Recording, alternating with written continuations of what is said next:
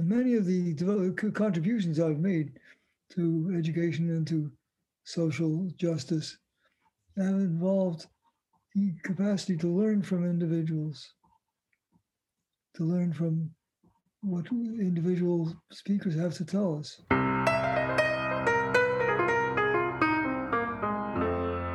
Welcome back to Cognitive Revolution. I'm Cody Kommers, and this is my show about the personal side of the intellectual journey. Okay, so I am going to do something a little different this week. Um, at the end of 2020, I had a conversation with a man named William Labov, and he's one of my favorite academics of all time. Uh, an incredible linguist. You'll hear more about that later on. But basically, uh, you know, so uh, William, God bless him, is 93, and my goodness, the guy's still got it. Uh, he's working on all this stuff. You hear him talking about this, that. He he won a, an award technically uh, early in 2020, but it was presented, you know, because pandemic and all, in uh, January 2021 called the Talcott Parsons Prize, which is uh, you know one of the most. It goes, yeah, it's one of these awards uh, that is supposed to be on the level of the Nobel in one's field, right? It's it's that sort of uh, idea, and so it's it's it goes to you know just the top of the top of the top people in all of the social sciences. Um, and you know, he, William still got stuff going on, and, and, it's it's incredible. I loved talking to him. But you know, I, I listening back to the the raw interview, I it just wasn't. Uh, you know, it just wasn't. Um, it just wasn't quite right for releasing on its own. So I wanted to try something a little bit different, kind of as an experiment. And basically, right after that interview, I just sort of sat down and off the cuff talked about what I, the reason why I really love uh, Bill Labov and his in his work, and um, tried to touch on what makes me so excited uh, about him and and um, so that's the sort of main thing. And then throughout that, I'm going to intersperse some of the remarks that he made, um, you know, sort of reorganize them. So you can hear from him uh, in his own words and that sort of stuff. And uh, also, uh, uh he was kind enough to send me um, some of the the original audio from his from his uh, uh, you know field interviews back in the day. So I wanted to put all that into something that I thought would be unique and interesting and um, uh, just have an opportunity to, for you to hear from him, but in a way that combines it with the things that I that have drawn me to him in his work. Um, so hopefully uh, you find this sort of format uh, interesting and um, uh, that you in, enjoy the uh, the monologue slash dialogue here. So without further ado, here is me and mostly William Labov. So basically, the setup for the the story is that so if you go back to the 50s and 60s, so this is during the cognitive revolution, uh, after which this this podcast is named. So basically, one of the key things that happened then was that you have this guy emerging on the scene named Noam Chomsky, and Noam Chomsky uh, basically so he is by far the most important linguist of the second half of the 20th century. And in many ways, the history of the study of language in the second half 20th century is just Chomsky coming in and bowling over everyone uh, who came before him and just instantiating his own paradigm. And so he basically he just he just came in and like Thanos like snapped and everything that came before him perished and then he just set up his own reign. So Chomsky basically the the fundamentals of, of, of his ideas were that language should be studied formally, meaning mathematically, meaning breaking it down into these component parts. And uh, he had a bunch of different ideas, but the, the main one is sort of this idea of uh, the generative grammar, which means that, uh, you know, so how do you construct linguistically adequate sentences. And he basically came up with this idea about how we have this innate part of us that's basically built to do syntax and constructing language and, and, and all this sort of stuff. But one of the weird things about Chomsky's approach to study language, and this is noted by pretty much everyone who's ever, you know, sort of touched on Chomsky as a historical figure, is that he didn't actually, in a sense, study language. Basically, the way he approached studying language, he would come up with a sentence. Uh, his most famous is colorless green ideas sleep furiously. And he would look at this sentence and be like, wow, you know, so this sentence is grammatically correct. That is, its syntax is uh, is is correct, uh, but it semantically doesn't mean anything. It means like it does the opposite of mean something. Colorless green ideas sleep furiously. Those are all contradictory ideas, and yet you can put them together and form a legitimate sentence. But before Chomsky said that sentence, literally no one had ever said that the point is is that Chomsky's ideas of language were based off of him and his buddies sitting around and coming up with a sentence and being like, "Is that a legit sentence?" And then be like, look at each other and be like, "Yeah, that's totally a legit sentence." They weren't actually listening to people use language. And the person who came along and realized that the study of language should include how people actually use language was none other than uh, William Labov. And uh, he actually has this really interesting story. So he studied he studied uh, at Harvard as an undergraduate, uh, graduating in 1948. And I think he studied uh, what is it, English and philosophy, um, maybe a little bit of chemistry as well. And then after that, he went into the family business, which was making ink and he became an industrial chemist in his family business and did this for over a decade he uh, he, descri- he, he describes it in this the the book that he's working on everything but like basically he'd sit there and you'd, you'd put paint on things you'd leave it out in the sun for like six months and then six months later if the paint still looked good on the car or whatever it is then it was a great coat of paint and if the the paint didn't look good well that batch it was a shitty batch of paint. That's what he did for like 10 years. And then, um, beginning of 1960, he, uh, for reasons I don't actually know, decides, you know what, okay, I am going to go and study language, which he does uh, at. Um, at Columbia. Yeah, Columbia is where he got his master's and PhD, graduating, I believe, in 1964. And then he goes on to become a professor at Penn. Uh, but basically, what William Labov did, what Bill did, was that he his first study was of um, a group of people that he uh, were, were, close to where he lived in Mar- in Martha's Vineyard, and so basically he went and he talked to all these people. I believe he was asking them specifically about what their concept of success is, and he just basically got them talking on on uh, different points and trans uh, and oh and here here's this really interesting point.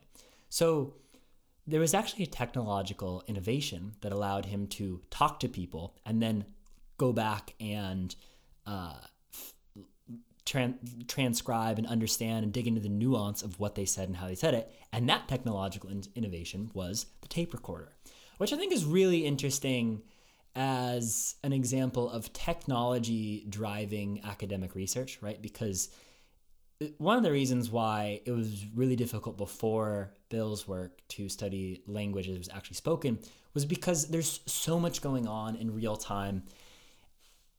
You can't really note it down. You you can a little bit, uh, and in certain ways, but you can't get all of it. You can't go back and and and get it again not in the same way that it was originally given to you. So you can't truly get a naturalistic, uh, you know, sort of perspective on language. And the tape recorder, just by being able to turn it on and set it there and go back and listen to it ad infinitum when you're done, totally changed that.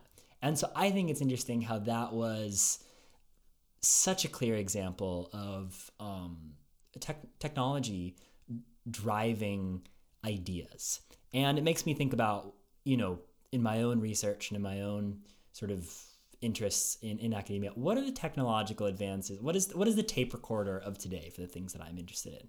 I haven't I haven't figured out exactly what they are yet, uh, and you kind of have to figure out something that maybe not everyone immediately appreciates. But I think that's an interesting question to ask oneself. At any rate, basically, so uh, the as I as I alluded to earlier, basically what uh, Bill does with this is develop this field called sociolinguistics, and this is the idea that in order to understand language and the way it works, you don't just come up with these abstract sentences and these rules for how words fit together and all this sort of stuff that was the Chomskyan approach to language, but you actually have to look at language as a social phenomenon that takes place in a particular context for a particular purpose between particular people and look at it as it actually uh, takes place. And this was the core of uh, what Bill built up in, in his work. And as I've mentioned, he uh, is currently working on uh, this this book, and it's hilarious because he sent me the sort of uh, you know a preview of it, and I read through a good bit of it. And Bill, God bless him, at 92, he can basically recite entire passages that he's written from this. And they're good, strong passages. They're not feeble in any way. You wouldn't think that this is someone, uh, you, you know, uh, in, in their 90s writing this. I thought that was so impressive. The other thing, which maybe right about here, I will splice in some examples of this. Well, if I make a tracing of my own pattern, I started off doing a study of sound change taking place in Martha's Vineyard, a small island off New England, where I noticed that there was a tendency for people to say right instead of right, and down instead of down. This centralization of diphthongs was put forward as a variable that affected groups of people. And one of the groups, members of those groups, was a fisherman named Donald Poole. He was one of the most striking people who, who was affected by this new sound change. And uh, now I find myself some 70 years later quoting what Donald Poole himself had to say about it. He said, I asked him a question what is a successful man? And he said, I don't have to go fishing that I could, as long as I draw the breath of life, all the way down there at six in the morning, doing all I can as best as I can. A man with a New England conscience can't sit still. He has this. He has this incredible. So so here's one thing.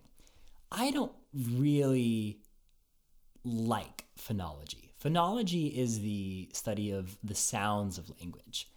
I don't think that's what's interesting about language. I think what Chomsky was talking about is the interesting stuff of language. How do you, what's the rules for fitting things together, and how do things gain meaning based off of those rules?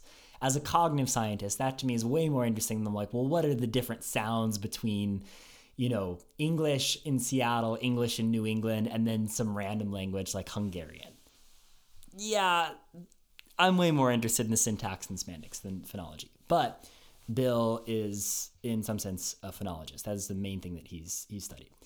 Why is that? Well, one of the reasons is that he just has this fantastic natural disposition for it, where he just relates to the sounds of language like, you know, a musician relates to harmony and melody, or the way a photographer relates to stills or a, a, a, a, movie director relates to scenes. There's just something about it that jives with him. You can tell in the way that he talks and in how he can quote uh, at length these people that he's interviewed. And um, he kind of, it's almost like, you know, he takes on this theatrical um, more than his own self uh, ability once once he starts getting into these these voices and these sounds. That was really fun to see. Um, but yeah, so okay, so the way that I discovered his work was that so okay, I was you know probably digging around and just all of this stuff, and I clicked on sociolinguistics. Okay, what's sociolinguistics? You know, probably on Wikipedia or something like that. And then you know when you click on that, it tells you about William Labov. Okay, but so then he has this famous paper. I've got a little copy of it here that I'm going to pull up. It's called The Logic of Non Standard English. And okay, let's see. So in in the language, so basic okay, so here's what's happening. So this is the uh, late 60s, early 70s. Uh, so uh, sort of back end of the civil rights movement. And uh, in educational psychology, there was this problem, which was uh, so in you know certain school districts and in certain schools and all that sort of stuff, there was this disparity forming, which was that uh, the black kids were not doing as well as the white kids, and post-civil rights we're like okay yeah this is it let's let's solve this. This is an issue. We don't want this to happen we don't want this to happen. Uh, what are we going to do about this? And so the there was a central claim at the time by educational psychologists which was uh, a linguistic solution they were saying that look if you listen to the way these children uh, the uh, black children are talking then uh, clearly that is not uh, that is not the the language that's used in the classroom. So maybe what's happening this is this is what they submitted as their hypothesis was that um, they don't have the linguistic wherewithal to be able to discuss, to articulate, to talk about the kinds of things that are going on in the classroom. Therefore, what we should do is uh, make them talk not like they naturally do, but like how the white kids talk. And so this was the sort of mainstream thinking at the time. And then William Labov comes along and he writes this phenomenal essay called The Language, uh, The Logic of Non Standard English, and basically just kicks the ass of that idea all the way down the block, step by step by step. And I think maybe today, if we read this paper, uh, it, it might seem weird that the argument is like, okay, you know, black children have logic too. Is you could kind of read the paper as making that argument. I think in 2020, we would be like, okay, that's a little bit of a condescending uh, argument to make. But read in the context of when it actually uh, came out, it was, I think, a fantastic uh, and progressive and uh, really uh, enormous insight uh, that the reason it wasn't an, enormous insight is because literally what the paper is is um, like 50% of it at least is just a transcript of one of these uh, conversations uh, with this guy named Larry, who was a, I believe, a, you know, member of some gang in Harlem. He was 16 years old, and basically, the way the paper is laid out is that you have these um, uh, these dialogues between Larry and the interviewer, which I'm planning on getting my hands on. And if I do, I will insert them right here. But you don't really know if it's a God or not. Nobody really knows that. That's true. Nobody. That's true. That's true. But just saying that there is a God, what color is he? White or black? He'd be white, man. Why? Why? I'll tell you why. Because the average whitey out here got everything, you dig? And the nigga ain't got shit, you know? You understand? So, um, for, uh, other than for that to happen, you know it ain't no black guard that's doing that bullshit. Yeah,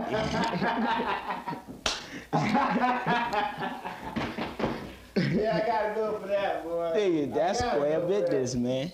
And the second person that I'm introducing is from uh, a very physical and social distance. A fellow named Larry Hawthorne. Larry Hawthorne was an African American of 16 years old who lived in Harlem. And when I first heard him speak, I was struck by the power and the fluency of his rhetoric. And at the same time, I was confronted with a social movement among educational psychologists which declared that the non standard English of African Americans was not a language and was not capable of use for further learning. And listening to Larry Hawthorne talk as an individual, I found that my most powerful weapon in counteracting this notion of educational psychologists is to quote Larry Hawthorne so people could hear what this individual had to say. And the one example that was quite striking and is still present in my current representation of Larry is a, an argument he had with our interviewer, a guy named Casey. And Casey said to him, Is God black or white? And Larry said, I couldn't say. Cause don't nobody know is there a God? And the interviewer said, but supposing there is a God, would he be black or white? Larry thought of it and said, Well, I couldn't really say, but if there was a God, he'd be white, man. The interviewer said, White? Why do you say that? Why? said Larry. I'll tell you why. You see the way it is that the whitey got everything, and we ain't got shit. Now you know it ain't no white God. You know it ain't no black God doing that bullshit.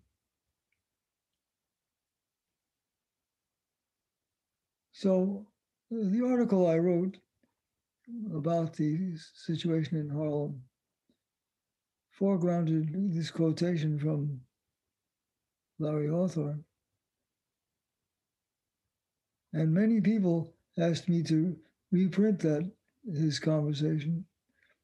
And maybe a few hundred times the article, which argued uh, against this position of educational psychologists.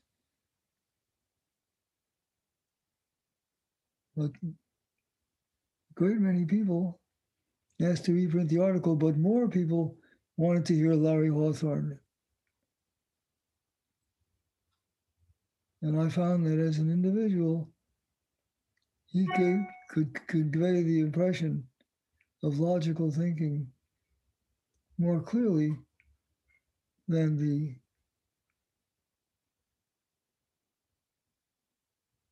various rambling denunciations of people who were uh, opposed to his way of thinking.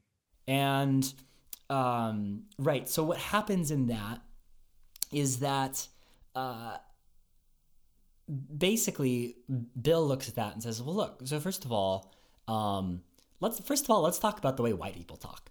And he juxtaposes that with, you know, some guy, probably not unlike me, who you ask him a question and he just goes on about God knows what for paragraphs and paragraphs and paragraphs, never actually gets to a fucking point.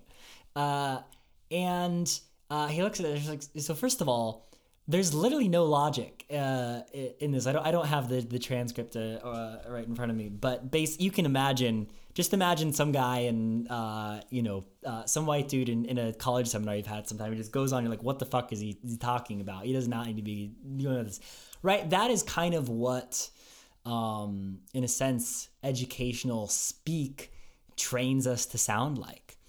And f- his first point is like, look, there's nothing great about this, nothing especially logical about that. Uh, and that's not a very effective form of communication. And this is true not even just for some average person, but lots of smart, you know, successful academics. You wouldn't look at the way they talk and say that's a great basic form of communication. And then so he compares this to what Larry is saying, and there's all this stuff that's got, um, first of all, it's insanely concise. It is getting the point across immediately. There's not all this wandering around and saying, well, you know, if you think about it from the perspective of, you know, and it's kind of like I, I might, I could imagine how this. There's none of that. It's literally this is the this is the the fact. This is the this is the premise. This is the conclusion we're driving from. This is how it. This is how it is. And so it actually resembles logical language much more directly than, uh, for lack of a better term, the the sort of you know standard white people speak of the time that they were they were looking at and um, uh, basically he just goes through point by point says look boom here's this boom here's that. And there's all this amazing stuff in there of um, breaking down the language as it was actually spoken and just turning the bullshit um, uh, assumptions of these educational psychologists on its head.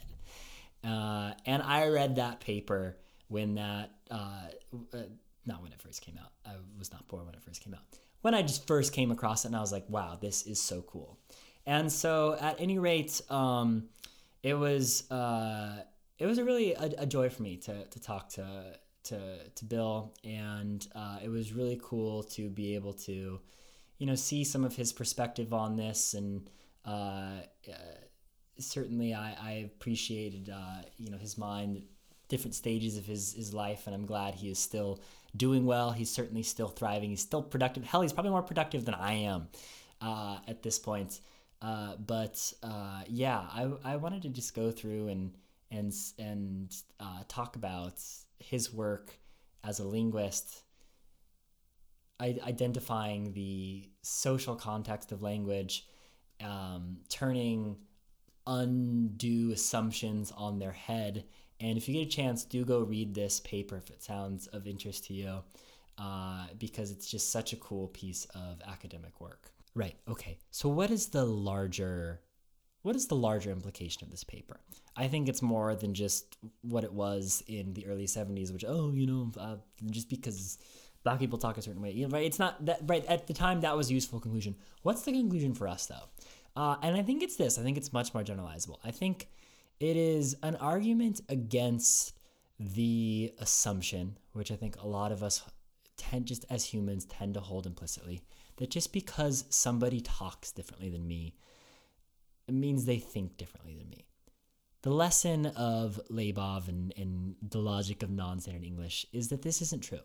Just because someone talks differently doesn't mean that they think different than me.